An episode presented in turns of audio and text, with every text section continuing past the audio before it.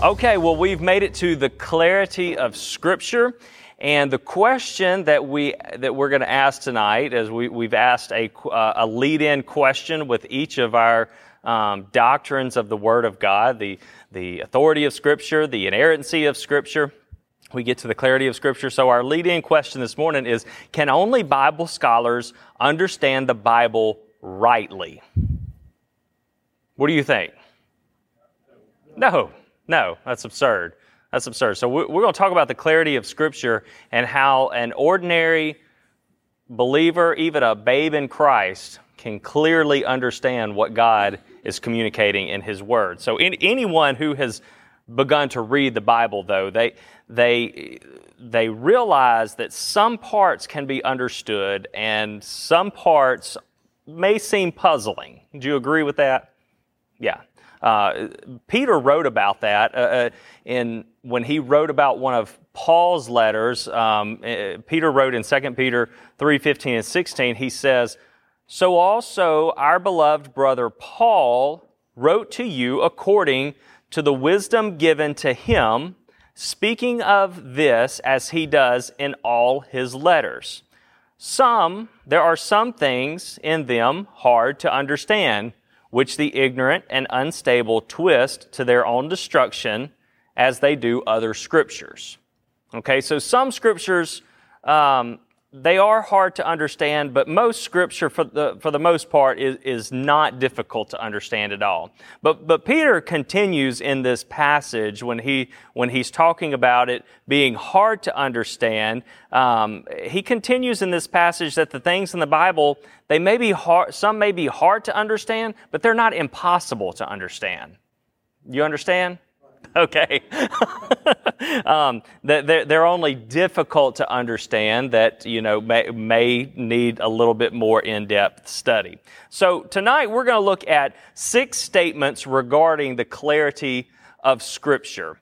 Uh, number one, uh, let's get a working definition of the clarity of Scripture, and here we go. The clarity of Scripture means that the Bible is written in such a way that its teachings can be understood by all who read it, seeking God's help and being willing to follow it.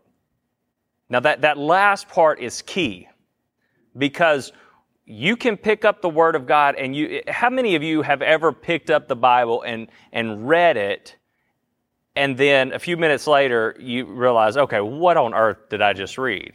Um, I do that with a lot of things anyway, but, but when we approach the Bible, when we approach reading the Bible, we need to have an open mind and heart um, for God to speak to us as we're reading it so that it will be uh, more readily understood. So, so the first we need to understand and affirm that the Bible is written in such a way that, that all things necessary for our salvation, all things necessary for our Christian life, all things necessary for our Christian growth are very easy to understand and set forth clearly in Scripture. So, salvation is easy to understand in the Bible. Um, our, um, uh, our, our Christian life is easy to understand in the Bible. Our Christian growth is easy to understand in the Bible. There's no gray area in those areas. Salvation is through faith alone in Christ alone and no one else. The Bible is clear on that. Our Christian growth comes in prayer, being with the body of Christ, being in the Word, and the Bible is clear on that as well. And the Bible is clear on Christian fellowship. And so, so all of these things are, are necessary, um, and, and, it, and the Bible speaks to it with such clarity that it leaves no doubt of the position of the Bible. Um, number two, where did that go? Okay, that's supposed to be a number two, not a number one, okay? Uh, number two, the Bible frequently affirms its own clarity. Someone turn in your Bible um, and read for me Deuteronomy 6, 6 through 7. Who's what, what these, specifically these two verses, are talking about is that all of Israel, all of the people of Israel were expected to be able to understand the words of Scripture well enough that they could teach them diligently to their children. And so, is that still of importance to us? It should be. Are, do we see families prioritizing that today? No. And so it's, it's our job as, as leaders in the church to instill the principles of at home discipleship in parents and grandparents.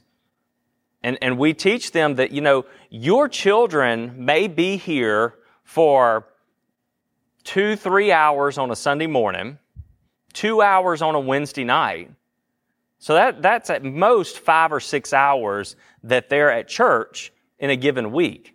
Is that sufficient enough for the church to teach them everything they need to know about Scripture, about God? Absolutely not. So, um, years ago, uh, Steve Stroope wrote a book uh, called It Starts at Home.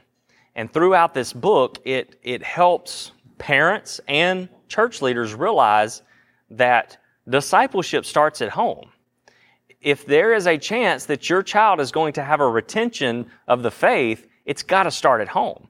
And so it was so important for the people of Israel to teach these things diligently to their children. And so, the, so the character of Scripture is said to be such that even the simple can understand it rightly. And so Psalm 19 verse 7 says, you know, the testimony of the Lord is sure, making wise the simple.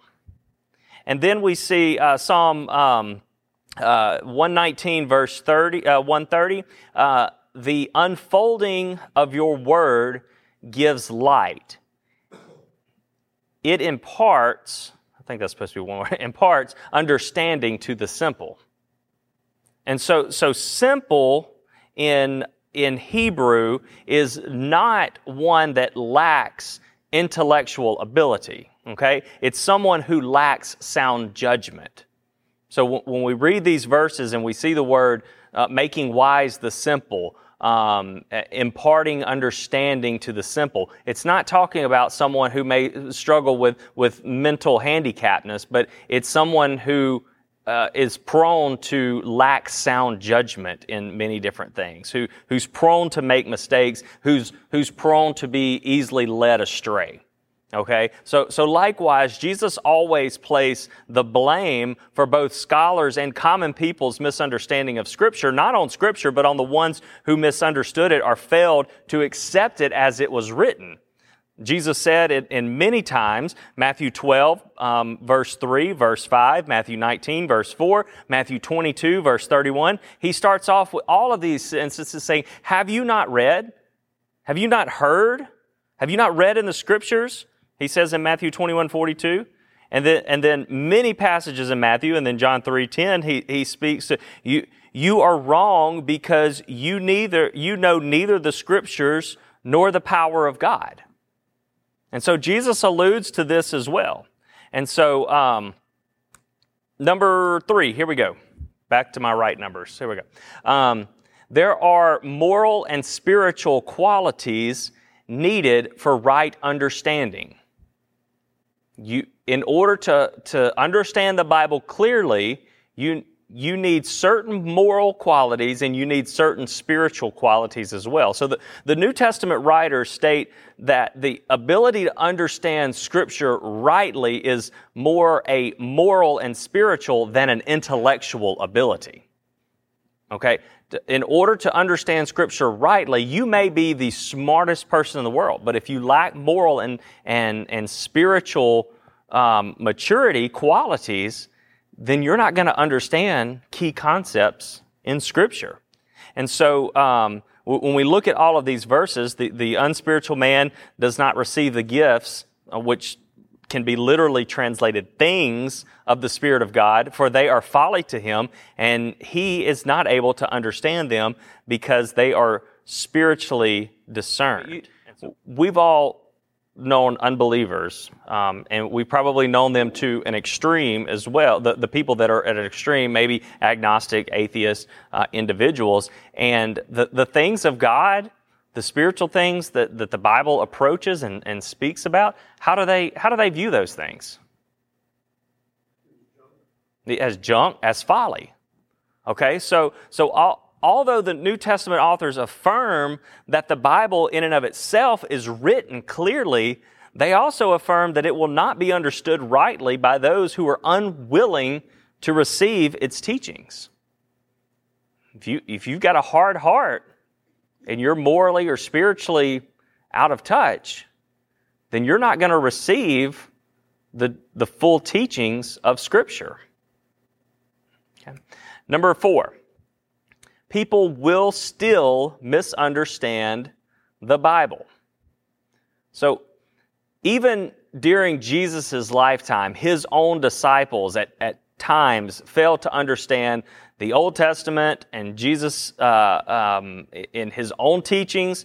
Uh, sometimes lack of because of lack of fulfillment, other times because lack of faith and the hardness of their heart.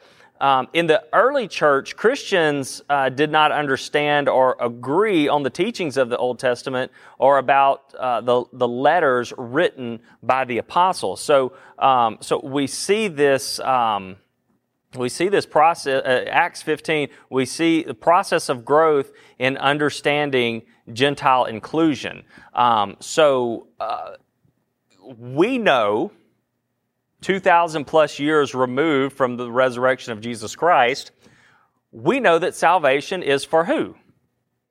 Everyone. Well, in the early church, that was a misunderstood concept. And so you see things that came about like the Jerusalem Council where they had to flesh out and try to figure out, you know, what's right, what's not right, uh, what are we going to believe in terms of our Jewish heritage, what are we going to believe about salvation for the Gentiles? Because up until this point, salvation was only for the Jews. And so, um, uh, so we, we see that. Um, uh, Peter's misunderstanding of the same issue in, in, in Galatians 2, and then uh, frequent um, doctrinal and ethical issues that had to be corrected by the New Testament ep- epistles. So, um, in, in order to help people avoid making mistakes in interpreting Scripture, many Bible teachers have developed um, principles of interpretation or, these guidelines um, to encourage spiritual growth in the skill of proper interpretation. So the, these guidelines. So the, these are the guidelines that we follow in order to interpret the Bible rightly. Okay, so we so we don't really um, we try not to to have too much misunderstanding among believers that that are studying students of the Bible. Um, and so one one of those um, is hermeneutics. Uh, hermeneutics literally means uh, to interpret, and, and, hermeneutics is the study of correct methods of interpretation of Scripture. And so, believers, um, they're not always going to agree on the teachings of every single Scripture. We see that. That's how we end up with different denominational alignments. We're not, we're not going to agree on every single um, doctrinal issue that, that may arise in the Bible, such as you know, you've got Methodists who sprinkle, Baptists who immerse, um, and then um, uh, the, the, the methodology of the Lord's Supper, and, and so on and so forth. You've got all of these different interpretations of what Scripture actually says. Um, but these problems uh, um, always lie not with Scripture itself, but with who? Us. Yeah. It's not a problem in Scripture, it's a, it's a problem with us. And so that the this this is similar to what we discussed when we talked about the authority of Scripture, that, that we may affirm that the words of Scripture have all authority of God Himself, but we also realize that many people um, they don't acknowledge that authority or they and they don't submit themselves to it. So we that's where our sin comes in we readily recognize the authoritativeness of Scripture, but because of our sinfulness, we don't always obey it. Okay, so similarly, we, we affirm that all teachings of Scripture are clear and, and, and that these, these teachings are easy to understand for us or understandable. But we also recognize that, that people often, though maybe through their own shortcomings, um, misunderstand what is clearly written in Scripture. Okay, so hermeneutics to interpret. The other is um, exegesis, um, the actual practice of interpreting a text of Scripture. Okay, I threw this word out to you early on in our Wednesday night um, study of the Word of God. Um, what is the opposite of exegesis?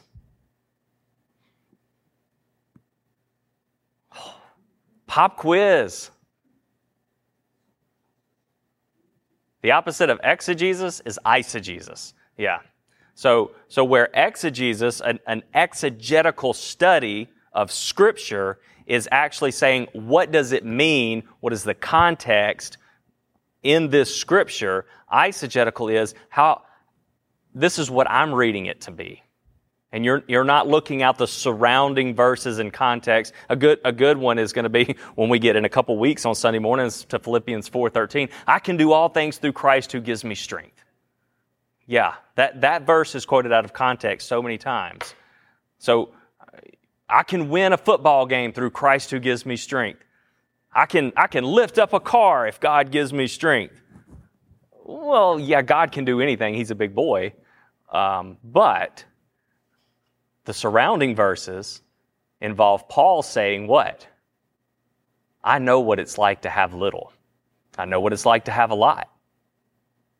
But whether I, um, let me not butcher the verse, uh, wh- whether I have a lot or whether I have a little, I can do all things through Christ who gives me strength.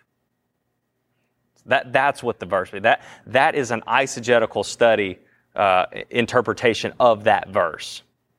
An eisegetical is yeah, I'm going to win the football game. I can do all things through Christ who gives me strength. okay? Um, so, yeah, th- that's the two different um, uh, workings. How do these, how do, how do hermeneutics and um, exegesis uh, work together? Um, when we study principles of interpretation, um, so hermeneutics, when we study these principles, the hermeneutics, um, but when we apply those principles and begin actually explaining the biblical text, we are doing exegesis interpreting, hermeneutics, explaining, exegesis. Okay? And that's all free for you tonight. Okay, we'll we'll move on from the uh, um, fourth semester seminary language. Number five. Number five, the doctrine of clarity offers practical encouragement. Hallelujah for that. The doctrine of clarity tells us that, that there are areas of doctrinal or ethical disagreement. Um, uh, it tells us where there are areas of doctrinal um, or ethical disagreement. So, for example, over baptism or predestination um, or church government. Um, so, there, there are only two possible causes for these, um, for, for some of these disagreements. Number one, we may be seeking to make um, affirmations where Scripture itself is silent.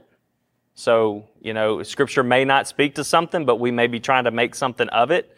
Uh, number two, we, we may have. Um, we may have made mistakes in our interpretation of Scripture. So either Scripture is silent or we've made a mistake. Okay, um, and so uh, so so the um, maybe the data we used um, to decide a question of interpretation um, was inadequate or incomplete, or it, it could have just been that there is some personal inadequacy on our part. For example, pride, greed, uh, lack of faith, selfishness, failure um, to devote enough time to prayerfully reading and studying Scripture. So, so how does clarity offer encouragement to all Christians? Uh, it, it encourages us also to read our Bible daily and, and with great eagerness. You know, we, we have a hunger for the Word of God um, because we know that, you know, whatever life circumstance may throw at us, um, the Bible is going to get help get us through that. And, and, and we should never assume uh, that only people who know Greek and Hebrew um, are only pastors or Bible scholars are able to understand the Bible rightly. There was a reason God used ordinary men to write these books so that ordinary people can understand them. And so, uh, so, so we need to understand that that this doctrine of clarity it offers encouragement, and so where there may be some disagreement or confusion or whatever, it it may be that maybe the Bible didn't speak to it or, or we got it wrong ourselves. But always know that the Bible um, is there for our encouragement as well. Um, and number six, um, the four roles of biblical scholars. You know, there there there are some camps of people that you know think that you know cemetery. cemetery that was a Freudian slip. Um, that uh, seminary is um, not necessary. That it's a waste of time. Um, and there's another camp of people that think that every single pastor, ministry leader should go to seminary. And I agree with them both. Okay? And say what, let me explain to you what I mean by that. Um, God calls uh, men to the ministry, and they are not always able to go to seminary. But we should be diligent, diligent in studying the Bible as much as we can. But if God calls you to ministry and you are physically and financially able to go to seminary, do it. Go. I was fortunate enough at my former church that um, a man sold his house and put the money into a, um, a mutual fund or, or, whatever it was. I'm not financial minded. Um, and the money from that went to pay for anybody in the uh, a member of that church to have a free ride to seminary. So that that was that was such a huge blessing to me. And so, um, so yeah, so there, there are roles for biblical scholars. Number one, they can teach Scripture clearly, communicating its context to others, and thus fulfilling the office of teacher mentioned in the New Testament, 1 Corinthians 12, Ephesians 4. Um, uh, this, this does not mean denial. Uh, wait, I'm sorry, I, I didn't realize that was on the screen. Um, so, so the second thing, sorry about that, um, they can explore new areas of understanding the teaching of Scripture. So let me let me explain to you what I mean by that. Explore new areas of understanding the teacher of script, teaching Scripture. So this this doesn't mean that new things are being added to Scripture. The Bible speaks clearly against adding to, taking away from Scripture. Um, so, so we're not going to deny any of the main teachings of the church. Um, but what this does mean is that it can involve a biblical scholar can um, involve the application of Scripture in new areas of life, the, the answering of difficult questions that, that have been raised by both believers and non believers, um, the, the continual um, activity of refining and making more precise the church's understanding of detailed points of interpretation of verses, doctrinal matters, um, and ethics, and so on and so forth.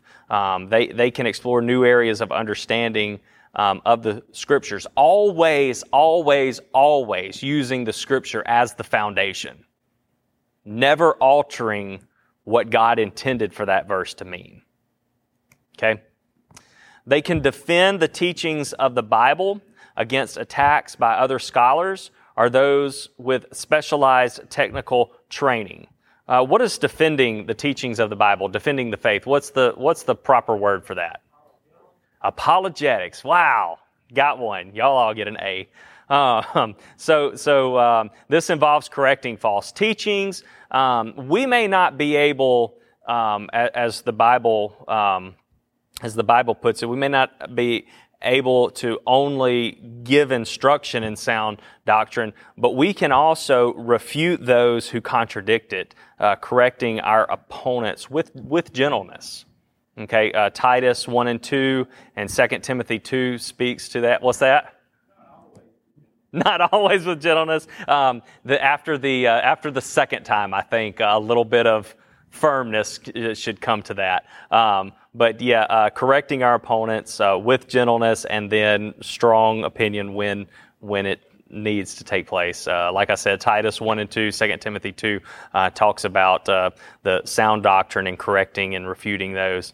Um, so uh, uh, the third one, uh, the fourth one here is uh, biblical scholars. They can supplement the study of Scripture for the benefit of the church. And so uh, biblical scholars have um, training that enables them to relate teachings of Scripture to the, to the rich history of the church and to make interpretation of Scripture more precise um, and, and, its meaning more vivid. Uh, with greater knowledge of, of the languages, the cultures in which the Bible was written. So that, that does not mean that it only takes a biblical scholar to do these four, these last four things that I've mentioned. Um, a person who has studied Scripture their whole life and has never darkened the door of a seminary, the Holy Spirit can give them the understanding and the clarity um, to, to be able to speak into these, these hard topics as well.